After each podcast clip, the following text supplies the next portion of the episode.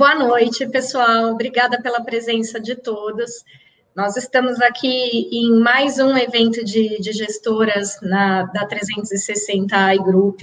Eu sou a Le Boiani, CEO da 360 AI Group e da 360 Invest, que é por onde a gente está fazendo esse evento hoje. É, ter, vou ter o prazer hoje aqui de, de conversar com a, com a Priscila, da Hashdex, né, e eu e o Vinícius, né, também aqui do, do time da 360 Invest, vamos nos, nos dividir aí para mediar esse bate-papo. É, Priscila, obrigada pela, pela tua presença, vou te pedir para você se apresentar, falar um pouquinho da empresa, e aí a gente vai abrindo aí para perguntas, tá bom? Ótimo, obrigada, boa noite, pessoal, prazer estar aqui conversando com vocês, batendo esse papo sobre um assunto que está cada vez mais demandado, né?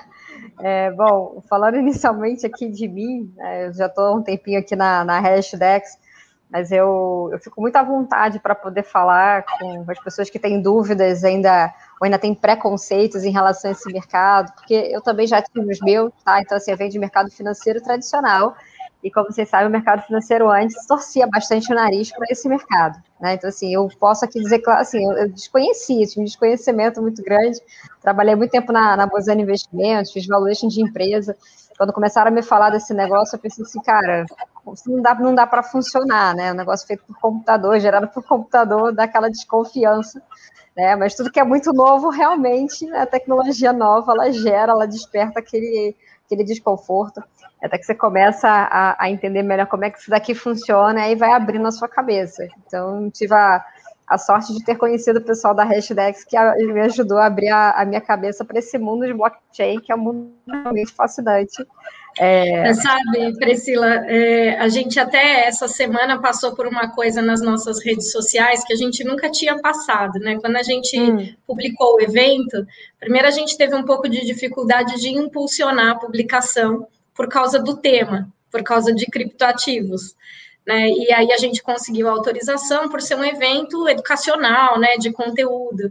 E a gente teve umas discussões assim nas redes sociais, mensagens lá, é, é ilegal, Receita Federal, CVM, é proibido, né? É e aí a gente pois é.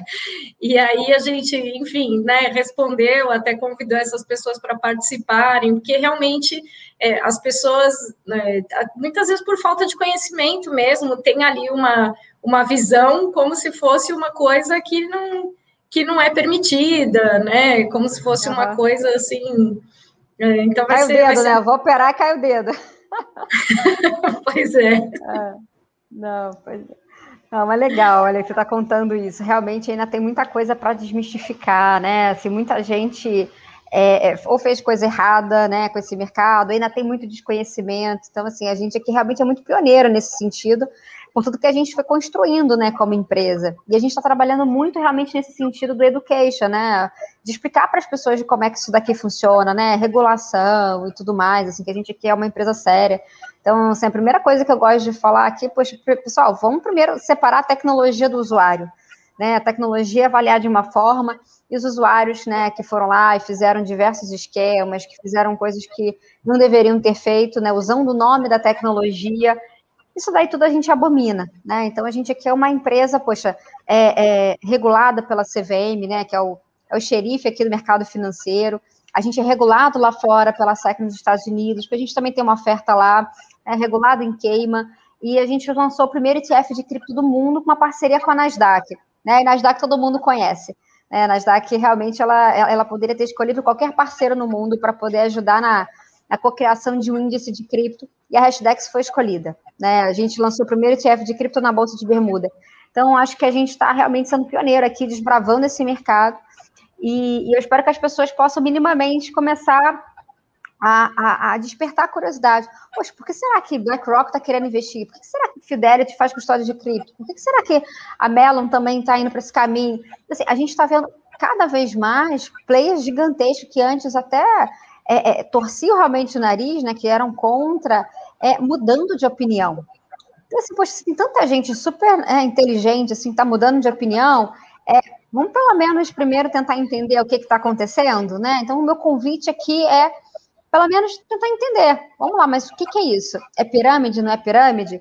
negócio que é criado por computador, como é que isso daí funciona? E para mim, o que me ajudou a, a, entender esse mercado foi realmente assim, entender assim, ah, como é que o Bitcoin ele surge, né? Minimamente assim, de, de, de, como é que isso, isso, né? De como é que isso daqui acontece, né? Aquele mecanismo ali, né? Um negócio que começou ali usando pô, matemática, criptografia, teoria dos jogos, e como é que isso daí se transformou é, hoje, né, o Bitcoin tá bateu, bateu um trilhão de dólares, né? O negócio que tá valendo um trilhão. Você fala assim, caramba, o que, que é isso?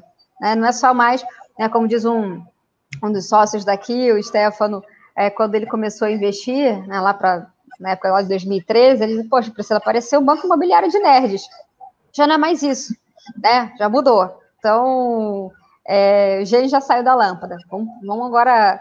Ah, e tá aí, podia, podia né? ter uma versão, né, de banco imobiliário em, em criptomoeda. Já tem versão com cartãozinho, né? Pois é, pois é, boa ideia. Então, assim, a gente né, é uma gestora que veio para o mercado, tá? A gente já está há três anos no mercado. É, a gente já está com 1.700 milhões sob gestão. Já tem aí mais de. Já indo para quase 60 mil cotistas nos nossos fundos. A gente está nas principais plataformas de investimentos do país, assim, XP, né, que é uma casa super parceira nossa, com quatro fundos de investimentos lá. É, a gente, poxa, é auditado por uma Big Four, né, uma das principais empresas do mundo, assim, de auditoria, KPMG. A gente tem os principais parceiros que fazem custódia para a gente é, dos ativos, né, como é o caso da Fidelity, tem trilhões de dólares sob gestão, essa parceria com a Nasdaq. Então, assim, a gente veio para o mercado realmente com a ideia de é, é, simplificar o acesso para quem quer investir em cripto. Então, antes a pessoa ela queria investir, ela não sabia como, onde é que eu vou abrir uma conta, como é que funciona, como é que eu vou guardar ali o meu ativo, ah, mas eu posso ser hackeado, não posso ser hackeado, como é que funciona, etc. A gente simplifica tudo isso. Ah, então é, você vai investir através de fundos de investimentos tradicionais ali, que você já está acostumado a investir nas principais plataformas do país, sem ter dor de cabeça nenhuma com as questões de segurança. Né? Então, é, a gente veio realmente para trazer acesso ali. É esse o nosso propósito aqui, né? Que você possa diversificar os seus investimentos com uma nova classe de ativos que está surgindo, né, que está ganhando cada vez mais relevância global e ainda tem muito espaço para crescer tá? Então, esse é o nosso, nosso propósito aqui, e foi por isso, justamente por ser tão novo, que a gente resolveu começar a empresa criando um índice de criptoativos, né? Que a gente pode falar mais à frente, mas é justamente naquela ideia seguinte, pessoal, imagina se você pudesse ter oportunidade de investir em empresas de tecnologia lá no início dos anos 2000, meados da década de 90. Né? Quais empresas você teria escolhido? Né? Será que você teria escolhido o Google? Né? Teria concentrado? Qual você investiria? Então, a gente não sabe quais serão os cavalos vencedores. A gente sabe só de uma coisa. É, assim, já é um caminho sem volta, né? O que, que essa tecnologia permite. É um negócio que é muito, assim, tem o potencial de ser muito grande, cada vez mais casos de uso surgindo. Então, é, pode ser caro ter zero disso no longo prazo. Acho que o maior risco hoje é ter zero dessa classe de ativos. Então, como eu não sei quais são os cavalos vencedores, foi que a gente veio com a ideia de ter um índice dinâmico para representar esse mercado. Né? Justamente você está comprado ali, igualzinho você compra né, o S&P 500, você compra o Ibovespa, né, compra as principais empresas do mercado, que você com a gente você pode investir nos principais projetos de cripto. Então, é essa nossa nosso racional aqui como, como empresa, já respondendo aí algumas das, dos questionamentos dos seus, dos seus, dos seus clientes. É, o, o Vini vai te fazer aí algumas perguntas que a gente que a gente recebeu, né? E aí a gente vai conversando e devem com certeza surgir perguntas, perguntas novas, né? Legal. Com certeza. Boa noite, Priscila. Boa noite, Ale. Boa noite, pessoal. Vamos aí, trouxemos algumas das perguntas que a gente mais recebe dos clientes aí, Priscila, para trazer para você, para desvendar de uma vez por toda aí a criptomoeda, né, e principalmente o Bitcoin, que tantas que a gente ouve falar. Primeira pergunta. Exato. A primeira pergunta que a gente escuta muito do cliente é assim: é muitos investidores eles não entram no mercado porque eles é, não entendem como se dá a segurança da moeda, né? Como que a gente explica a, a segurança do criptoativo? Uhum. Não, legal. É, realmente, assim, não tem um, um banco central né, por trás aqui para poder controlar a emissão. Então isso já deixa ali né, uma série de, de desconfianças em relação a isso. Então vamos, vamos começar falando aqui um pouco do, né, de quando a gente está falando de, de, blockchain, de Bitcoin, o que, que é isso, né, para começo de conversa, para as pessoas entenderem, tá? É, poxa, se eu, no mundo digital, a gente está acostumado a enviar é, informações, né, para qualquer lugar do mundo, assim, sem ter nenhuma barreira, mas se eu mando um arquivo digital para o Vinícius, eu estou mandando o quê? Uma cópia para o Vinícius. Né? É, né? Então, eu tenho uma outra. É que você pode adulterar? Você coloca isso na internet e você espalha. Agora, como é que eu faço uma transação é, no mundo digital é, se eu não confio né, entre a outra parte, a outra parte não confia em mim? Aí, aí é que a gente precisa o quê? De intermediários, né? De bancos ou adquirentes, enfim, uma série de intermediários ali para garantir aquelas transações, né? Para garantir que aquilo ali seja confiável, certo? E aí, o que que o, o, Satoshi Nakamoto, que é o criador ali do Bitcoin, né, em 2008, ele escreve primeiro um artigo, né, lança isso na internet, o um artigo chamado Bitcoin, uh, o Peer-to-Peer Electronic Cash System, que é uma forma de você fazer o quê? Você transferir valor tá, entre dois participantes peer-to-peer -peer, diretamente entre eles ali, sem precisar ter intermediários. E garantindo que isso é seguro, isso não pode ser adulterado, né, uma vez que isso é feito, né, não está sendo copiado, né, então eu só posso mandar uma única vez esse, essa propriedade digital aqui. É, então, usando ali matemática, criptografia, teoria dos jogos, né, e a figura dos mineradores, né, que talvez você já tenha ouvido falar, que são computadores superpotentes, que estão ali resolvendo um problema matemático e tentando validar as transações que aconteceram nos últimos minutos. Então, assim, é, isso hoje, tá, tem uma rede por trás desses computadores, é uma rede super potente, assim, se a gente fosse pegar assim, o poder computacional gigantesco, é que não dá para fazer um, um, né, quantificar aqui, para assim, dá para quantificar, mas assim, para fazer uma analogia, ah, seria muito maior do que, por exemplo, um poder computacional que uma Amazon, que lá a AWS tem, tá? que é a maior empresa de, de serviço aí de, de armazenamento de, de arquivos. Então, assim, é um poder absurdo que hoje já tem por trás, que está garantindo a segurança disso. Aí você pode me perguntar, mas todos os criptoativos são seguros? Todos eles? Não, não dá para dizer isso, né? Cada um ali vai ter, é, né? Porque cada um pode criar um criptoativo, né? Assim como qualquer um pode criar um site na internet. Não quer dizer que ele vai ter algum valor. O que a gente pode falar do Bitcoin é o seguinte: ele já tá, é, ele já existe desde 2009. Muitos já tentaram hackear, né? já tentaram fraudar, já tentaram fazer alguma coisa ali, ninguém nunca conseguiu. E você tem um poder computacional gigantesco por trás disso é, que é isso que está garantindo realmente a segurança dessa, desse ativo. Então, é, ainda assim, é arriscado, né, quando você fala de projetos novos de cripto, pode ser que aconteça alguma coisa, né, tem algum é, problema ali ainda do ponto de vista de, de segurança, e aí a gente, é, como, como a, a, o nosso processo aqui, né, de, de seleção dos ativos que entram dentro do índice, ele vai partir pelos principais, né, que eles são maiores no mercado, né, que já tem ali um, provavelmente um tempo maior, enfim, já tem um, uma aceitação maior pelo público. Tá? Então, não quer dizer é, que o fato de ser estiver seguro. Novo, né? é. é todo mercado novo, né? Se a gente pegar o próprio mercado de, de capitais, né? Teve época que a ação era o portador, né? Que Exato. hoje a gente acha isso um absurdo. Exato, alguém foi lá e resolveu esse problema, né? Então, quando o cripto, né, o Bitcoin ele foi criado, foi justamente essa ideia de, de você dar a maior liberdade possível para as pessoas. Então, é, você pode ser o, o seu próprio banco, né? Você que guarda ali o seu ativo.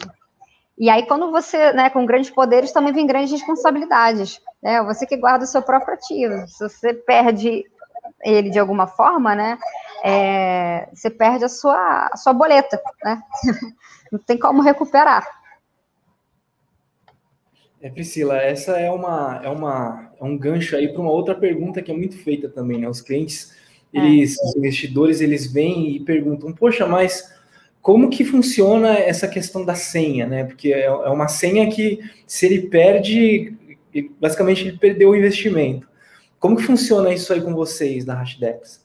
Tá, ótima pergunta. Então, até para esclarecer, né? Se você compra diretamente numa corretora de cripto, você vai ter ali na sua, a gente chama de uma chave pública, uma chave privada, que é como se fosse a sua agência e conta do banco, a tua senha. É, só que no caso do banco, você liga para lá e pede assim, reseta minha senha. né? E aqui não tem como. Né? Então, se você se você deixa na corretora ela é hackeada, por exemplo, você pode perder a sua boleta. Se você faz a própria custódia, que é o que a gente recomenda nesse caso, você você está nesse, nesse risco de como é que você armazena, como é que você guarda essa sequência alfanumérica, que não tem como ligar para pedir resetar a senha. Então, não é que a blockchain é, é, do Bitcoin, alguma coisa assim, foi hackeada. Simplesmente que você perdeu, né? Ou algum terceiro que você estava confiando. E aí, como é que a gente aqui, como gestora, faz? Né? A gente elimina justamente esse risco para o investidor ao escolher os principais parceiros que trazem soluções de custódia que são disponíveis apenas para investidores institucionais, tá? aqueles grandes investidores e fundos. Então, a gente usa, por exemplo, a Fidelity. Para quem não sabe, a Fidelity é uma gestora americana, tem trilhões de dólares sob gestão, entrou nesse mercado.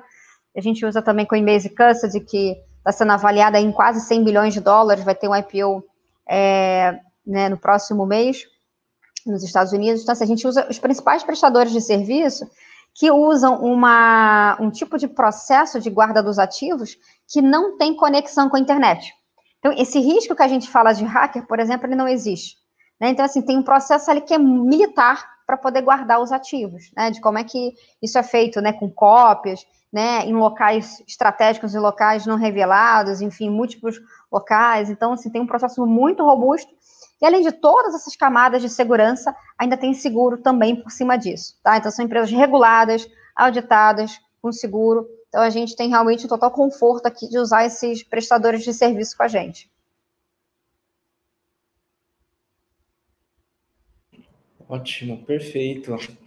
Legal. É, é, uma outra pergunta, Priscila, que a gente recebe bastante aqui é em questão, a pergunta que todo investidor faz, né? O Bitcoin vai ser a moeda do cafezinho? Você sabe que antes, né, diziam isso. É, o Bitcoin só vai ter valor quando eu puder comprar meu cafezinho no Starbucks usando Bitcoin. Eu quero chegar lá e, e funcionar, né? Então, assim, a primeira coisa que a gente tem que desmistificar, que muita gente fala o seguinte, ah, não, mas Bitcoin não é moeda. Eu concordo. Né? Para ser moeda, tem que ser meio de troca, unidade de conta. Né? Isso ele não é, pelo menos ele não é hoje. Né? Não quer dizer que daqui a, sei lá, 20 anos, 30 anos, não sei quanto tempo, ele pode se tornar é, essa, essa moeda. Mas não é isso que a gente está tá vendo hoje em dia. Tá? E aí acho que o primeiro ponto, né, que tem aquela dúvida, ah, para ele ter valor, ele precisa ser uma moeda. Na verdade, essa tecnologia por si só, tá, ela já deveria. É, é, é, isso que o, né, essa rede descentralizada né, já é um, como diz ali o, o, o Ray Dalio, né, a Hell of Innovation, né, uma inovação incrível, já por si só já deveria ter algum valor para a sociedade, tá? Então, assim, começo de conversa. É, agora, o que tá, ele está caminhando, né, para ser, Vinícius, é mais no sentido de ser uma reserva de valor, né, que acho que é um ponto aí que talvez se deva, os clientes também devam perguntar.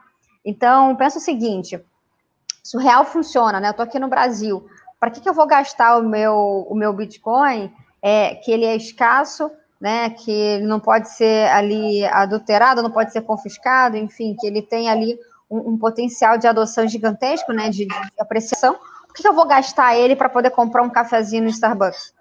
Tá, então, é, é, a pergunta é outra, né? Por que, que, hoje em dia eu faria essa compra? Agora, talvez se eu for comprar, não sei, né, um castelo, enfim, uma coisa assim, né, que você compra uma vez só na vida, Aí, bom, aí faz sentido, vai ser uma transação ali mais rápida, menos custosa, segura, né? Eu vou gastar o, vou, vou gastar o Bitcoin nessa situação, tá? Priscila, tem uma pergunta aqui do, do Adalto, né? Falando dos veículos de referência, né? Se, essa questão da, da fraude, né? Como que isso ocorre, como que isso é possível, né? Uhum, uhum. Então, normalmente, né, esses casos de fraude, é, que a gente viu nessa essas notícias, tá? É, tem, tem dois tipos. É, tem uma que, por exemplo, é, é uma empresa ela pega é, e faz contratos com as pessoas dizendo o seguinte: olha, vem aqui assina um contrato que eu vou te pagar X% ao mês. Né? Então, isso daí claramente é pirâmide. Desconfie de qualquer um que te dê retornos garantidos. Isso daí é, é, é o princípio básico, tá? Então, não existe dinheiro fácil, nem nunca existiu, né? Dinheiro de graça se você ficar, né, juros compostos, você ficar recebendo ali esse, esse retorno mensal, em algum momento do tempo você teria o equivalente ao PIB, tá? Então, assim, desconfie de qualquer coisa nesse sentido. É, e aí tem um, um, um, outro tipo também que, que pode né, é, é ter, é, é, no sentido assim, de você vai numa corretora e, né, e essa corretora aqui, ela fala que está guardando ali o seu ativo, mas você não tem a posse do ativo, e aí ela, por algum motivo, ela quebra, acontece alguma coisa, você, se ela está num lugar que não tem regulação, né, não tem ali um, um órgão fiscalizando, enfim, pode acontecer de você acabar ficando sem os seus ativos. É por isso que a gente recomenda sempre que ao comprar o ativo, você tire da corretora, você faça a própria custódia. Então, assim, esses casos de fraude, infelizmente, eles, eles machucam o nome de, de cripto, né, de blockchain e tudo mais, mas são casos relacionados a empresas. Né? São empresas que estão fazendo coisas erradas e elas devem ser punidas por isso. Tá? Então, a gente aqui é uma gestora regulada. Você pode entrar agora no site da CVM, colocar o nome da hashtag, vai aparecer lá os nossos fundos, é tudo registrado, a gente tem supervisão né, da CVM, supervisão da Ambima, etc. Então, assim, infelizmente existem esses casos é, de, de fraude, mas é, essas fraudes não foram na blockchain do Bitcoin, foi alguém que conseguiu fraudar a blockchain do Bitcoin. Então, a gente tem que, por isso que eu falei lá no início, né, vamos separar a tecnologia do usuário. Então, o usuário viu, poxa, coisa nova, tecnologia, a pessoa ainda não conhece tudo mais, né? Vamos, vamos tentar achar uma forma fácil aqui de ganhar dinheiro. É que nem assim a gente imaginar o seguinte: lá atrás a gente tinha medo de fazer compra online. Né? Você imaginava o quê? Poxa, nunca que eu vou receber. Ninguém comprava online, né? E a gente viu agora na pandemia muita gente que não comprava online que passou a comprar, né? Não teve ali outra opção. E ainda hoje existem sites que são fraudulentos né? É, mas a gente já não deixa mais de comprar, porque hoje a gente já está mais acostumado, né? Já, já sabe ali quais são os, os, locais confiáveis e tudo mais. Então, acho que é uma questão de tempo, né? Até as pessoas perceberem, fazer essa separação aí é, da tecnologia dessas empresas fraudulentas.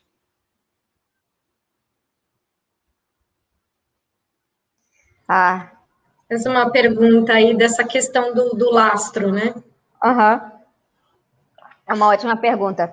É, então, assim, primeiro, primeiro ponto aqui que a gente tem que, é, digamos assim, é, é avaliar né, para as pessoas é que, bom, gente, primeiro que desde lá de 1971 já não tem mais, é, por exemplo, caiu o padrão ouro, não existe mais aquele lastro que você tinha, né, é, a conversão ali, aquela do, do dólar para ouro, por exemplo. Tá? Então, hoje, que, que você tem? Você confia nos Estados Unidos, né? Você confia, você tem uma confiança ali de que eles vão honrar os seus pagamentos e tudo mais. Então, é o que você tem. Aí você tem o caso do, do ouro, né? Que você tem ali o, o ativo físico, é, que dá para fazer joia, dá para fazer alguns industrial, né? Muita gente acha que o valor dele está associado a isso. Quando, na verdade, o, o, ouro ele vale ali seus quase 10 trilhões de dólares, né? Mas boa parte do seu valor está pelo fato dele ser uma considerado uma reserva de valor pela sociedade. Né? Então, esse, né, o lastro dele é ele mesmo, né, o ativo físico ali. E no caso do, de cripto, é, o lastro é, é, o poder computacional que tem por trás. Tá? Então, se isso daqui fosse só um, um, um, um, né, é, é um código, né, e não tivesse ninguém ali por trás, não tivesse um ecossistema por trás, né, realmente não teria valor nenhum. Então, assim, o que, que o, o Bitcoin ele é? Né? Ele é um ativo escasso, né, que tem ali o limite de 21 milhões que podem existir de bitcoins, né, não pode ultrapassar isso.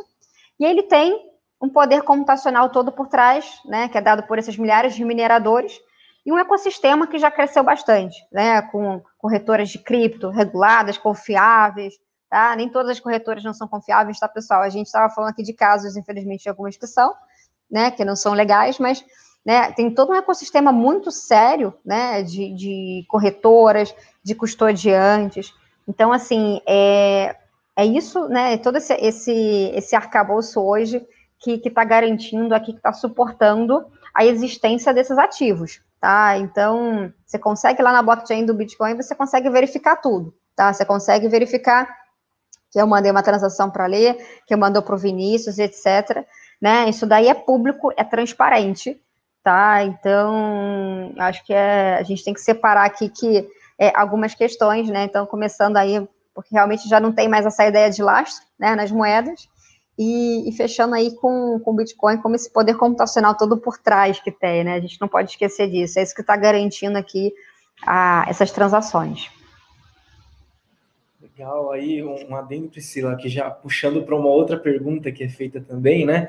Mesmo essa questão, sem ter, digamos assim, essa questão do laço, como você bem pontuou aí muito bem do, do dólar, também da confiança nos Estados Unidos, é, recentemente a gente viu algumas notícias aí falando sobre a China, né? Entrando com uma, uma moeda digital também. Você vê os países adotando isso cada vez mais? Uhum. É, o, o inclusive, é, no mês passado, né, o, o, presidente do Fed, né, do Federal Reserve nos Estados Unidos, ele, ele numa, acho que no Senado, né, ele chega a falar isso, né, que, que os Estados Unidos, isso aí é prioridade para eles terem a sua, a sua moeda digital, né, eles não vão ser os primeiros, né, é, eles vão, esperam ali outros, outros países, é, porque realmente é um negócio ali muito, né, que demora bastante tempo, é, mas, assim, acho que todos os países no futuro, eles vão acabar tendo a sua, a sua moeda digital. Agora, a gente tem que fazer aqui só uma, uma separação, né? Porque acho que às vezes as pessoas elas acham que uma vez entrando o renminbi digital, o dólar digital, o real digital, aí a pessoa pensa assim, tipo, mas aí para que, que eu vou ter o Bitcoin? Né? É só transferência de dinheiro, né? Quando na verdade não é só isso. Tá? Assim, quando a gente fala desses países, eles criando a sua moeda digital, é, eles continuam controlando a emissão, né? Eles continuam controlando ali a oferta é, né, de quanto, do quanto que vai existir. Então, acho que isso vai facilitar muito a vida da gente, né, no sentido de que, você, imagina, você fazer um estímulo monetário, dar cheque para as pessoas, ao invés de você mandar o cheque pelo correio, você pode automaticamente ali colocar na conta da pessoa, né, como se todo mundo tivesse uma conta direto com o Banco Central, né, então, vai facilitar bastante. Agora, é, a questão da inflação, ela continua existindo, né? Então, assim, os estímulos monetários, o que, que pode acontecer ali com a moeda, né? A confiança da moeda em relação aos países, isso deve continuar sendo, porque é centralizado. Então, se assim, você continua tendo que confiar no governo, né? Nem todos os países são igual aos né, Estados Unidos, né? a gente tem um grau de confiança altíssimo, né? A gente não precisa ir tão longe assim. É, então, isso continua existindo. E o Bitcoin vai continuar sendo um criptoativo que é descentralizado, ou seja, não tem nenhum governo por trás, é, é, poder computacional, que a gente está falando, né? É uma forma que, de, que dá para você programar dinheiro. Então, essa, esse, o fato dele ser descentralizado, né? E mesmo que o Xi Jinping e o Biden se juntem e falem assim, vamos alterar aqui a oferta do Bitcoin, né? Não vão ser mais 21 milhões, agora eu quero que sejam 42, né? Porque eu acordei desse jeito. Não tem como alterar isso. Então, isso aí é, é, é um negócio bem, bem relevante. Então, que eu acho que é positivo é porque vai trazer mais infraestrutura para você ter um ativo digital na sua carteira, né? Para você ter uma, uma wallet, vai fazer com que as pessoas cada vez mais elas é, é, apoiem o fato de, do dinheiro ser tudo digital, né? De não ter mais ali o papel moeda. Então vai abrir a cabeça, talvez a, a, a, possibilidade das pessoas de terem, imagina, uma carteira onde você vai ter renminbi digital, vai ter dólar, vai ter Bitcoin, outros criptativos. Então, acho que isso vai dar ainda mais acesso e, e possibilitar mais pessoas investindo é, em, em cripto. A gente sempre recebe perguntas da questão do que risco que esse, que esse mercado oferece, né? Uhum. Se você puder falar Não, um pouquinho. É, assim, os riscos são vários, né? Porque, assim, é, a tecnologia é muito nova, né? Então, aquilo que eu estava falando, assim, se você for pegar cada um dos ativos que estão surgindo, né, o fato dele existir não quer dizer que ele vai ter algum valor. Então, pode ser que você, às vezes, escolha ali investir num ativo e que possa ter algum tipo de problema na rede e, né, tinha algum, alguma falha, né, no código, por exemplo, e, e, aí você perdeu os seus ativos, né, ou isso pode ir para zero, porque, de repente, as pessoas viram que aquilo ali não tinha valor nenhum. Então, assim, é, né, se a gente está falando aqui, pessoal, existem milhares de criptoativos, tá? Então, é um universo muito grande. Então, assim, o risco disso ir para zero, por algum motivo, né, seja porque as pessoas já não acreditam mais naquilo, ou porque essa rede, ela foi, de alguma forma, ela tinha uma falha ali nela, né, e alguém encontrou essa falha, e aí pegou o seu criptoativo, enfim. Tudo isso daí é, é, é passível, né, tá passível de acontecer, tá? Então, por isso que eu volto a, a reforçar aqui, né, que realmente a gente trabalha com, com, os projetos que são os maiores do mercado, né? Mas a gente não pode garantir aqui é, algo que não está no nosso, não está na nossa alçada. Né? Então, acho que o, o, risco principal é imaginar o seguinte: quando você está fazendo esse investimento, você não vai colocar ali, digamos, o leite das crianças. Né? Você está investindo numa classe uma tecnologia nova, uma classe nova, que tem um potencial gigantesco de crescimento, tá? É, mas que ainda tem muitos riscos associados. Agora, o fato de ter muitos riscos associados não quer dizer que você não possa investir. É uma questão de você calibrar ali na sua alocação, né? No tamanho, né? Dosar na, na sua na sua, na seu tamanho de alocação. Eu acho que eu já falei de alguns outros riscos, né? No sentido da pessoa perder a chave privada, né? Se a pessoa for comprar diretamente, enfim. Então, acho que são aí o, o, os principais. Priscila, já que você tocou no ponto da, da locação, né? Vocês têm aí uma, digamos, que um, um, padrão de que vocês diriam aí do investidor ter de criptoativos na moeda, um percentual na, na uhum. carteira? Ah, ótima pergunta, Vinícius. Esse é um excelente ponto, né? É, a gente recomenda que uma alocação em cripto ela deveria ser mais ou menos entre 0,5% a 5% do patrimônio do investidor. Então, assim, quanto maior o apetite a risco, né, quanto maior ali o risco da carteira do cliente, mais espaço ele tem para poder ter criptoativo e se beneficiar do efeito da descorrelação, tá? Então, traduzindo aqui, né, descorrelação, para quem não sabe, né, essa classe de ativos, ela, ela, ela, ela, ela se movimenta, né, os preços ali, os retornos, eles se movimentam de uma forma, na média, independente das outras classes de ativos. Então, em alguns momentos vai estar andando junto, né, subindo junto ou caindo junto, enfim, em outros momentos vai estar andando em sentido contrário. O que, é que isso significa na prática? Que ao adicionar uma pequena parcela de cripto no seu portfólio, você tem o potencial de melhorar o retorno da sua carteira sem adicionar muito risco.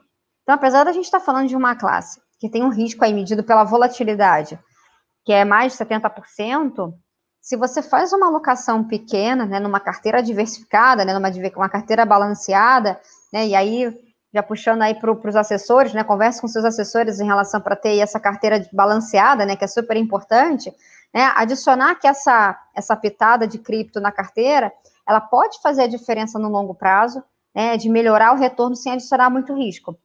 E aí até um outro ponto já que é bem relevante, né, além de você dosar no tamanho, é também imaginar que aquele investimento ele é para longo prazo. E longo prazo não é um ano, tá? Então, assim, um ano, vocês podem ter certeza que é quase como jogar um cara coroa. Se você vai estar tá ganhando ou vai estar tá perdendo dinheiro. Né? Tem muito ruído esse mercado, né? Tem muita, né? Assim, cripto ainda está em, price discovery, né? As pessoas ainda estão é, é, é, entendendo como é que isso daqui funciona, né? Ainda tem uma curva de adoção ainda para acontecer.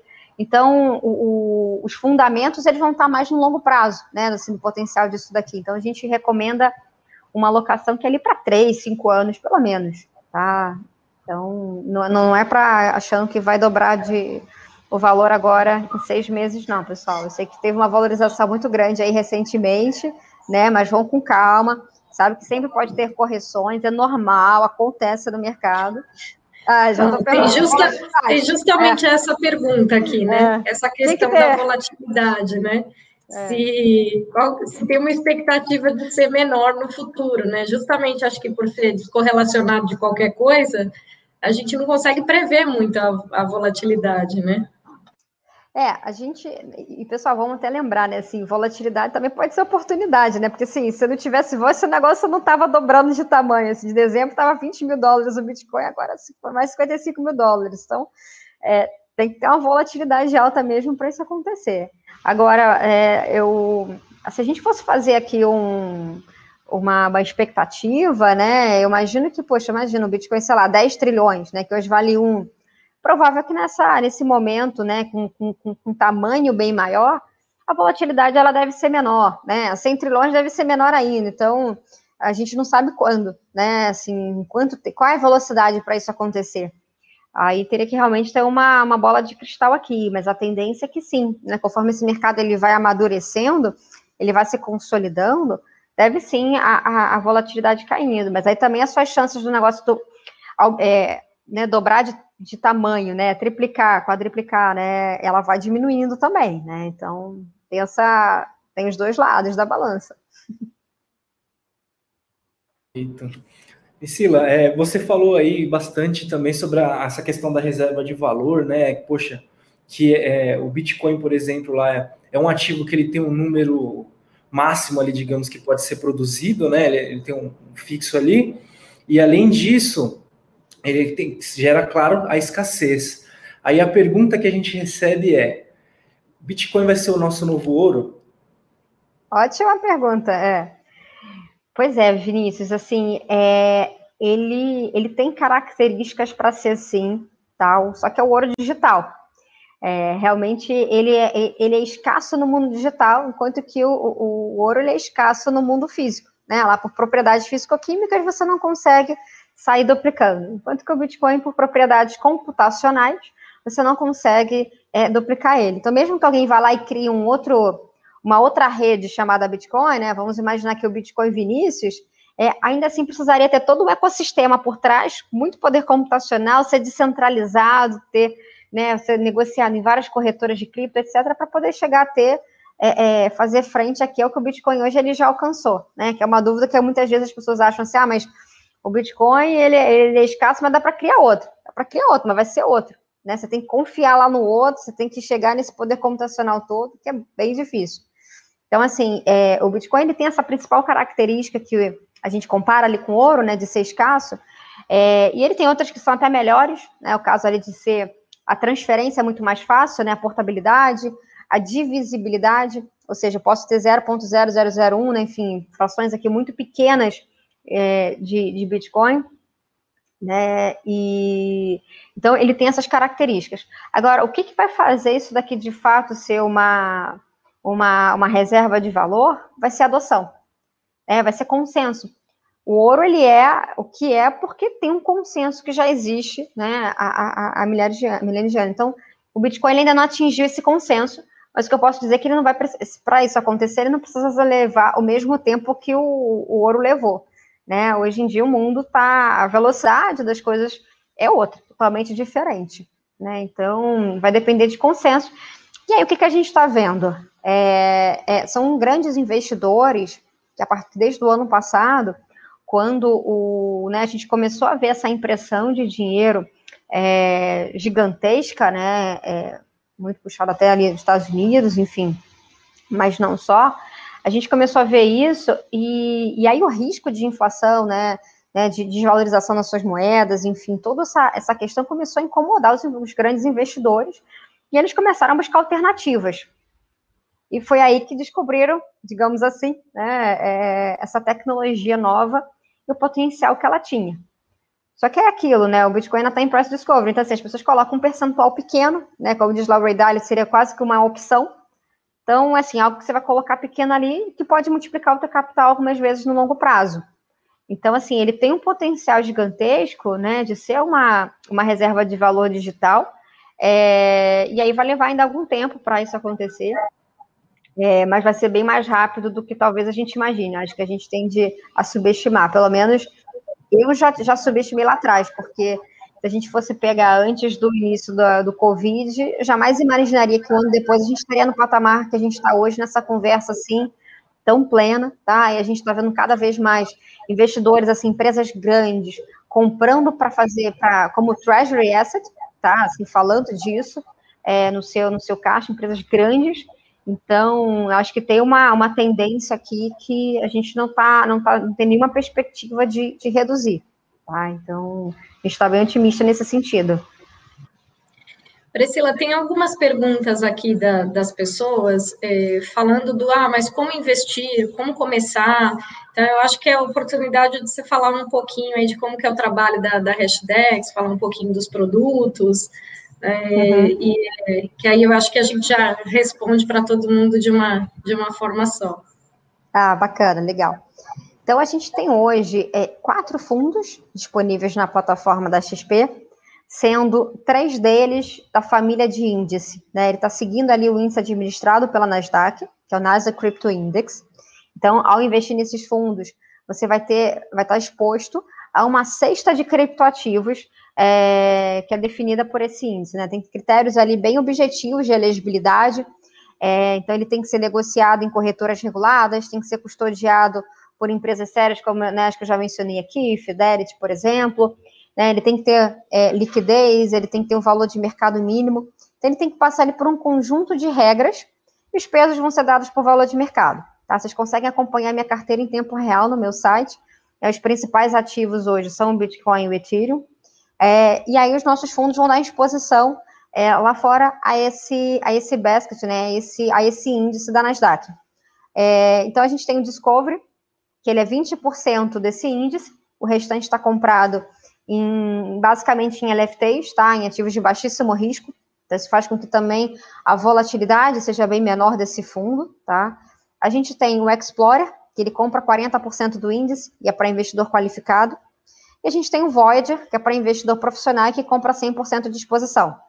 É, então, são esses três produtos, tá? A partir do início do mês que vem, vocês, inclusive, vão ver aí a mudança de nome deles, que já foi aprovada em assembleia, tá? Então, vai facilitar aí a vida de vocês. O fundo vai passar a se chamar 20 NASA Crypto Index, outro 40 Crypto Index e outro 100 Crypto Index. É, e aí a gente tem um quarto fundo, que a gente é, ainda vai completar os seis meses, mas é um fundo só de Bitcoin. Tá? Então, para quem quiser comprar apenas Bitcoin, ele dá 100% de exposição Bitcoin, né? ele compra o Bitcoin, é, e o nome dele é Hashdex Bitcoin é, Full 100, é, e tá? Então é, é, esse, esse produto, que também está na, tá na plataforma da XP, e, ah, e ele é para investidor qualificado. É isso que eu estava tentando me lembrar, tá? Estão ah, perguntando aqui, é, na verdade, assim, é dos fundos ali, né? Em média, qual que é o valor inicial ali para começar, né? É, então a partir de 500 reais já dá para começar a investir no Discovery, tá? Que é o fundo de 20%. E aí os outros dois da família de índice, o Export e o Void, são 10 mil reais, e o de Bitcoin é mil reais. É, são valores bem, bem tranquilos, né? Justamente pensando nessa questão da diversificação de um pedaço da carteira. É.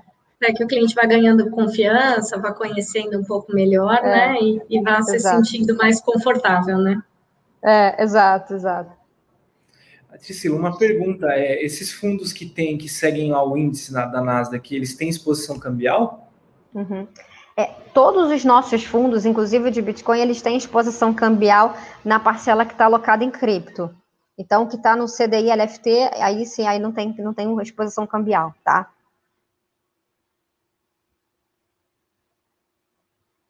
Show. Aí, mais uma pergunta aqui, entrando um pouquinho mais na, na tecnologia ali.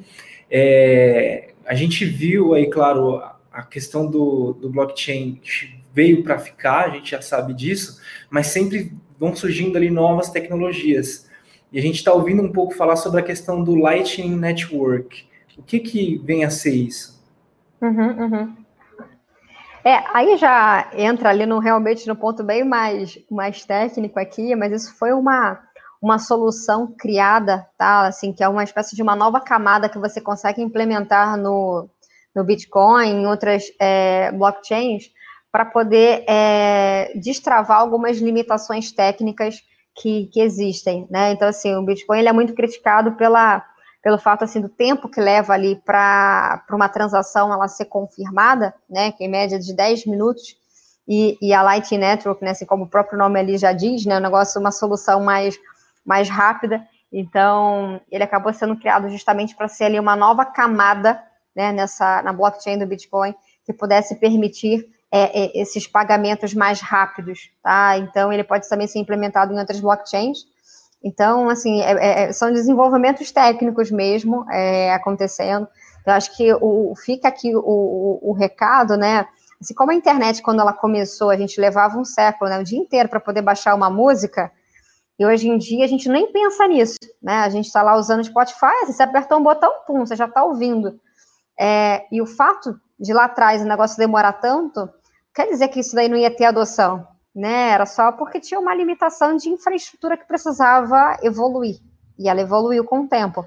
É, então, né, tanto é que hoje a gente está fazendo essa live aqui, se não tivesse evoluído, né, se não fosse aquela internet de escada.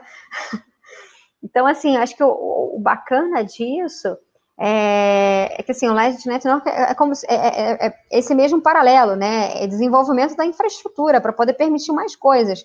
Então, o fato de hoje não dá para fazer de um jeito, né? Você vai criticar porque tem essas limitações, etc. Pô, mas a gente não sabe, né, lá na frente o que, que vai acontecer. Então, assim, tem muito desenvolvimento, tem muita coisa acontecendo, e a gente está só no começo, né? Está só no começo, assim, de, do, assim, do ecossistema, né, da infraestrutura se desenvolverem. Tem muito espaço ainda. A gente está assim, realmente é, é, é um investimento geracional, né? Como se a gente tivesse podendo investir ali na internet lá no início, pessoal. Tem que ficar muito claro isso daí para todo mundo.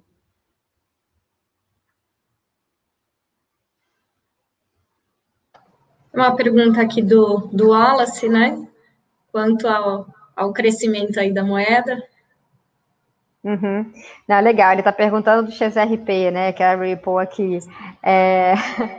Verdade, assim, a Ripple, ela fez realmente uma propaganda, digamos assim, muito boa, né? O marketing é muito bom, todo mundo gosta muito de, de Ripple, e vou falar que o pessoal aqui não, não é tão fã assim aqui. É, inclusive, né, teve ali uma questão de. Ele acabou, no ano passado, ele acabou saindo né, do nosso índice. É, então, o Ripple já não faz mais parte do nosso índice, porque teve ali uma, uma ação judicial contra eles, tá? De que deveria ter uma.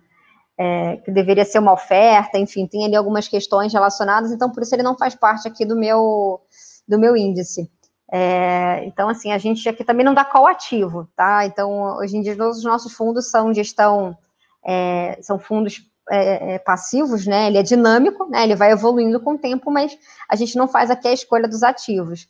Então, assim, é, eu acho que tem, tem que pensar se assim, podem ter outras soluções que surjam e que sejam até melhores do que, do que o Ripple, tá? Então, é, eu acho que a melhor forma de você estar exposto aqui é diversificação, tá? É, e não concentrar ali num, num ativo ou em outro, né? Porque senão acontece uma coisa como essa que a gente viu no ano passado, e aí você estava ali num ativo, só num ativo, e, e, aí você pode realmente acabar querendo vender e ficar no prejuízo, tá?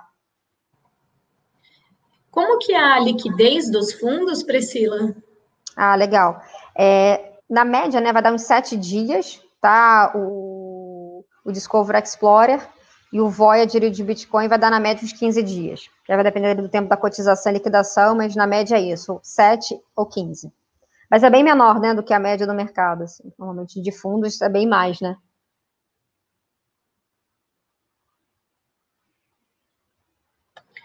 Mais perguntas aqui. Vamos ver se vai dar tempo da gente responder todas. Tá. É, tem. É, é, é, os tokens, né, dessa, desses clubes esportivos, enfim, tem aí gerado aí um, um modismo, né, é, das pessoas querendo é, investir nos seus, é, nos, né, nos, seus torcedores, assim, isso acaba sendo, é, é, quase como se fosse o seguinte, né, vou dar um, um outro exemplo aqui para vocês, que a token também é, e aí eu acho que faz assim um, um paralelo, tá? É, o BTG, por exemplo, recentemente eles lançaram alguns tokens que eles pegaram o quê? Imóveis, é, juntaram vários imóveis em vários lugares no país, tokenizaram isso e, e fizeram uma distribuição para venda é, em outros lugares, tá? Não sei quais foram os países, mas assim, imagina que você mora em Singapura e de repente você pode ter um token que é uma representação digital ali de uma carteira de imóveis, né? Você pode ter ali, sei lá, um pedaço de um imóvel na Vieira Solto, um pedaço de imóvel na Faria Lima, ou, enfim, Jacarepaguá, em qualquer lugar. Então, assim, que de outra forma você não conseguiria, é, porque você teria que comprar uma fração muito grande ali daquele prédio, né? Ou você não teria acesso ao mercado brasileiro, de uma série de outras formas. Então, é, né, tudo que dá para você colocar ali numa representação digital, né, criar ali uma propriedade digital, é, seria isso. E aí você pode fazer isso para diversas coisas, né? Você pode ter isso daí para fazer, por exemplo, direitos autorais, é, para, né, no caso aí de jogadores. Então aí vai depender do quê? Do que, que você está querendo investir. Você está querendo investir em imóveis? Você não está investindo na tecnologia do blockchain achando que a adoção vai crescer que nem o Bitcoin ou o Ethereum. Você está querendo investir em imóveis, porque você acha que imóveis vão se valorizar. É, ou então você está investindo em jogadores, porque você acha que aqueles jogadores, né, aquele, aquele projeto ali, é, né, aquele negócio ali vai, vai ter um retorno interessante. Então, acho que é só diferenciar aqui, né, porque quando a gente fala é, de Bitcoin, ele tem um potencial assim, que é muito diferente do potencial que esses tokens têm. Né? Será que dá para a gente imaginar esses tokens de, de fã-clube, negócio é, é, virando, sei lá, é, bilhões, assim, tipo um trilhão, que nem hoje já está valendo o Bitcoin. Né? É, então, acho que é, é, é, pensar nesse tipo de coisa e não, e não concentrar, pessoal. Assim, acho que primeiro, assim, a recomendação aqui é não concentrar, tá? A gente, a gente recomenda, né, esses projetos, essas coisas novas, enfim. Então, pensa como, é, se for fazer alguma coisa nesse sentido, é pensa naquilo, naquele caso específico ali, né? O que, que você está comprando? Qual que é o ativo subjacente que ele está atrelado? Ele está atrelado a alguma coisa subjacente, você vai ter que olhar para aquilo. Você vai ter que olhar para aqueles jogadores. Você vai ter que olhar para os imóveis no Brasil que estão tokenizados, tá? Então, enquanto que eu falo, por exemplo, né, o segundo principal criptoativo que a gente tem na carteira é o Ethereum. E o que, que é o Ethereum? Dá para você programar uma série de coisas ali, né? Diversos tipos de aplicações usam a rede do Ethereum para poder programar contratos inteligentes. Aí você não está estudando é, jogadores, você não está estudando terras, você não está estudando né, alguma coisa que possa ser tokenizada. Você está estudando o quê? Você está olhando para aplicações de infra, né, aplicações para redes blockchain que estão sendo criadas, coisas novas. Né, e que, que tem um potencial que a gente não sabe para, né, assim, quantas ordens de grandeza isso daqui pode, né, pode se, se multiplicar. A gente está falando de algo que é muito novo que está surgindo, entendeu? Então é isso. Espero que eu tenha ajudado ele e não confundido mais. Priscila, vamos, vamos entrar aqui num, num, assunto que eu acho que é o, é o objetivo de todo investidor, né? A gente sabe que sabe muito bem que a garantia, a, o resultado passado, né, não garante ali resultado para o futuro. Mas o que, que, que, que você tem de informação para a gente de rentabilidade aí dos fundos da Hashdex? Ah, legal. É, os nossos fundos eles realmente estão dando uma uma performance é, super interessante, né? Assim, se a gente for pegar assim, é, o Discovery, que é o meu fundo que é apenas 20% cripto, é, em 12 meses ele está dando 57% de, de rentabilidade. Só que assim, você não deve investir nele por causa dessa rentabilidade de 57% nos últimos 12 meses. Né? Olhar, olhar só para o que aconteceu, você está olhando para o retrovisor, né? Que nem olhar o seguinte, para aquela ação ali que subiu muito, mas qual é a perspectiva daqui para frente? Né? Então, é, a rentabilidade vocês podem consultar no nosso site, enfim, como estou falando, realmente é muito boa. Acho que o ponto principal é entender o seguinte: o que, que ao investir nessa tecnologia nova, é, eu, eu, eu, né, aqui que eu estou sendo exposto aqui, é uma tecnologia nova, é uma classe nova, disruptiva, que talvez lá na frente pode ser muito maior do que a gente conhece hoje como internet. Né, tudo que a gente está falando aqui, que depende talvez de intermediários para garantir transações, né? Muitos desses tipos de serviço pode ser que isso daí seja engolido por blockchain, por cripto.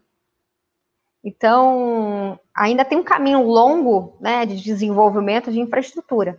Quando você está exposto a essa tecnologia, é, aqui nos nossos fundos, é, vai, vai chacoalhar bastante no meio do caminho, mas, assim, foca nisso para o longo prazo.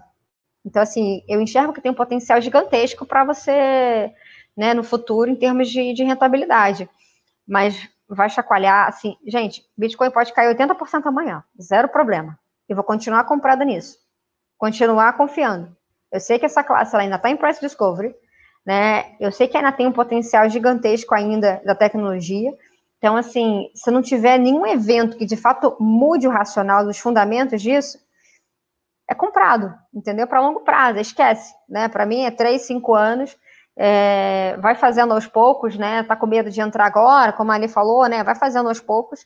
Agora, acho que o maior risco que talvez você possa estar correndo hoje é de ter zero dessa classe de ativos e, e lá na frente se arrepender muito, né? De não, de não ter colocado aqui um pedaço pequeno do teu portfólio. É engraçado você falar longo prazo, três, cinco anos, né? Você vê como a gente ainda está tá longe de chegar perto do que é o mercado internacional, né? Quando você fala com, com um europeu, com um americano, longo prazo é 20 anos, né?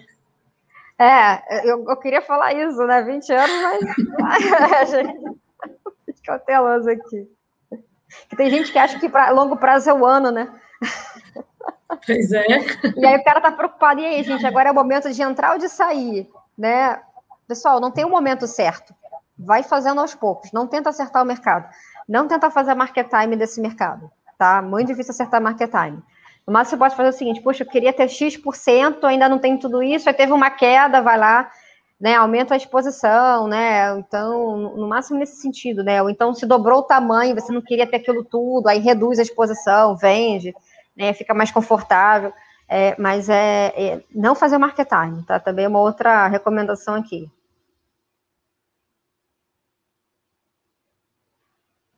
Tem mais perguntas aí, Vini, aqui para mim, do pessoal, acho que respondemos tudo. É, mais uma, para a gente fechar. Vamos lá. Você citou algumas moedas, é, falou da questão do índice, mas vocês, hashtags, você, quais são as principais moedas aí que vocês estão comprados? Tá. É, primeiro, só dando né, o, o, disclaimer, né, reforçando aqui, tá, Vinícius, que a gente não faz a escolha dos ativos no sentido assim, ah, acho que está barato, acho que está caro, né, acho que esse projeto ele tem mais potencial, esse menos né, a, a, seleção que é feita, né, ela segue critérios objetivos, e hoje quem administra isso é a Nasdaq, né, a Nasdaq é ela que administra o índice, o NCI, o Nasdaq Crypto Index, e os nossos fundos eles só têm que replicar, né, hoje a gente tem aqui uma carteira com seis ativos, onde é, quase 80% já é o Bitcoin, por quê? Porque ele acaba, porque é por valor de mercado. Né? como ele cresceu muito frente aos outros ativos, ele acabou ganhando muito peso aqui né? E o segundo maior é o Ethereum, que tem é, quase 17% da minha carteira, tá? Então, é, o Ethereum, né, assim, dando até um pouco mais de, de, contexto, ele não se propõe a ser uma reserva de valor, a ser um ouro digital igual ao Bitcoin, né? Ele tem outras características. Acho que isso que é legal, né, da gente falar aqui de blockchain, né? Não tem uma coisa só. Então, assim, até um paralelo que muita gente tem, da gente que fala, né? Poxa, se o Bitcoin ele é o ouro, então o, o Ethereum seria ali o petróleo, né? Assim, o combustível de outras aplicações. Acho que é uma analogia legal, assim, para as pessoas entenderem, né? Porque está surgindo muito um, um, uma nova.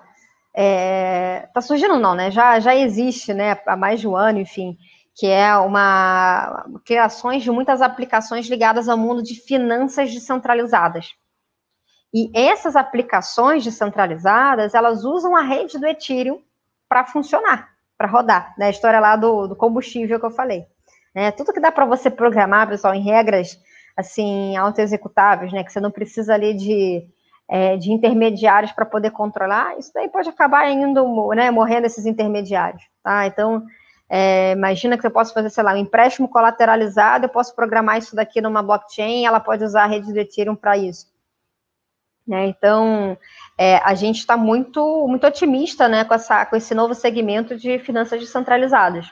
Tá? A gente acha que tem um potencial gigantesco aí, tem muita infraestrutura, muita coisa do, no ecossistema se desenvolvendo, e a gente, a gente é muito, é muito otimista aqui. Agora, só não sei os cavalos vencedores, não me perguntem isso.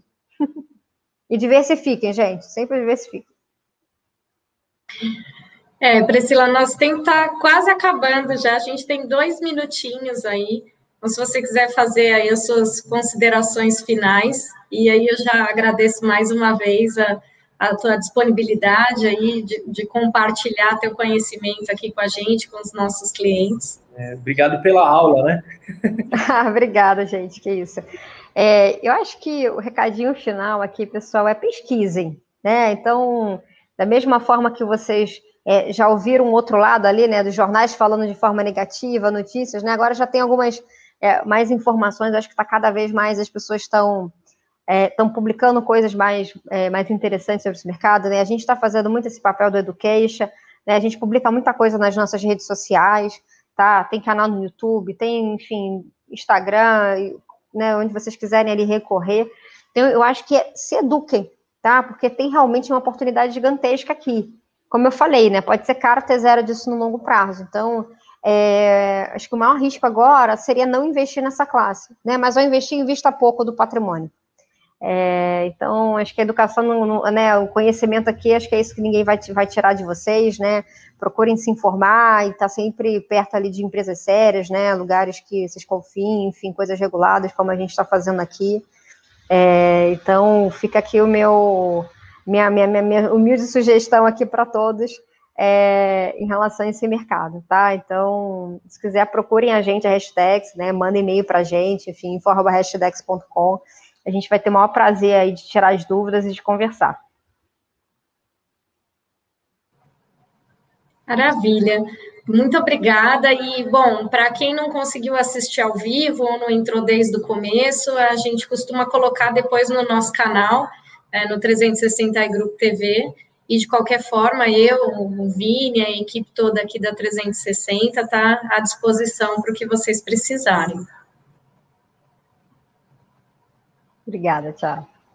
Vini? É isso aí, gente. É, obrigado, Priscila. Obrigado, pessoal, pela audiência. É, acho que é isso, né? Lê mais alguma pergunta, mais alguma pontuação? Acho que Não, bem... é isso. Gostei bastante da aula e vai ser bom depois poder rever algumas coisas lá no, lá no canal. Legal.